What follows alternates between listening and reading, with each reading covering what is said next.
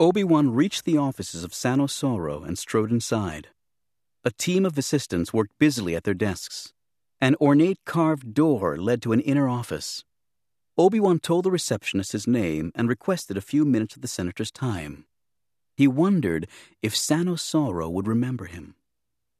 He did not have to wonder long. The door hissed open and Sauro stood in the doorway. He looked oddly the same. He still had the same unlined face, the skin smooth and stretched tightly over the bones. Obi-Wan Kenobi, he said through tight lips. Don't tell me you've killed another Padawan. He had not changed at all. Obi-Wan was glad to note that Sano Sauro's words had not made even the slightest impression on him. He did not feel stung. He did not care what such a man thought of him. The opinion of a cruel man was worth less than nothing. I come on another matter and would welcome your help, Obi-Wan said. Sano Sauro stepped aside. Obi-Wan took this as an invitation to enter the office. The door hissed shut behind him. Sano Sauro sat behind a long, low desk built of stone. Sauro said nothing, but waited for him to begin. Obi-Wan remembered that too. The prosecutor had never wasted time on pleasantries. I'm trying to locate a protege of yours called Granta Omega, Obi-Wan said. He waited to see if Sano Sauro would react to the name, but he did not. Do you still know him? He's a personal friend, Sano Sauro said. Can you tell me how I could contact him? Why? In connection with the Jedi matter, Obi-Wan said. Why would I give you any information? Sano Sauro asked. Because there is no reason not to, Obi-Wan said. And if there is, I would be interested in uncovering it. I would expect that an investigation into the reason would not please you. How interesting it must be to be a Jedi, Sano Sauro said. You can bully and threaten and yet hide behind your robes and your talk of justice and the Force. Very convenient. I am not threatening you, Obi-Wan said evenly. I asked you a legitimate question, which you refused to answer. I am interested in why. In that case, let me save you time. I am refusing to answer because I do not help the Jedi. It is as simple as that. The Senate, in its collective delusion, thinks we need you. I do not.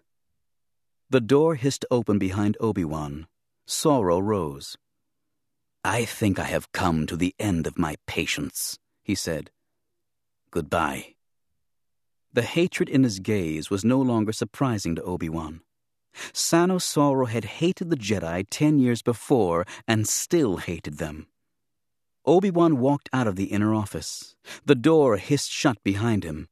The assistants did not even glance at him. They sat hunched over their data screens or talking on comlinks. The assistant closest to Sauro's inner office was distractedly speaking on a comlink while entering data into a datapad. No, we're not releasing copies, he said. The expedition was cut short and the report was inconclusive. Senator Sauro has been thoroughly briefed. No, I won't put you through. Check with the Senate archivist. The senator doesn't have time. The assistant cut the connection. Journalists, he muttered. Was Senator Sauro on the committee that oversaw the mapping expedition that ended on Haariden? Obi-Wan asked. Senator Sauro headed the committee, the assistant said haughtily. Obi-Wan hurried from the room. He headed straight to the Senate archives, where committee records were kept. He filled out a request and waited impatiently until the information flashed onto his screen. Obi-Wan's least favorite thing to do was wade through the minutes of senatorial committee meetings. But he leaned forward, quickly scanning the report with interest. The decision to fund the mapping expedition took endless debate. Then names of scientists were submitted and debated. At last, the team was decided on. Obi-Wan read the names and qualifications. Dr. Fort Turin, Jove Dalen, Roog Yukon, Tally Heath, and finally, Tick Verdon. He had been added at the last minute on the suggestion of the committee head, Senator Sauro. Obi-Wan remembered something Tally Heath had said on Haariden. Tick had been the scout. That meant he had been able to get away from the group for hours at a time.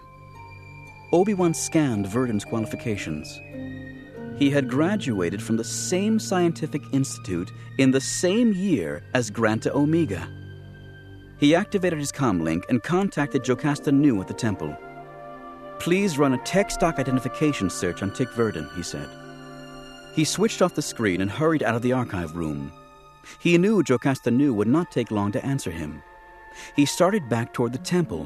By the time he reached the front doors, Jocasta Nu had signaled him. Interesting, Jocasta Nu said. I just did a preliminary search, you understand. But the only information I can find is that he recently served on a senatorial expedition to Haariden. I know that. I met him there, remember? And his credentials don't check out at all. If I had to guess, I'd say this was an alias. Strange that the Senate committee didn't pick it up. Not if the head of the Senate committee was his sponsor.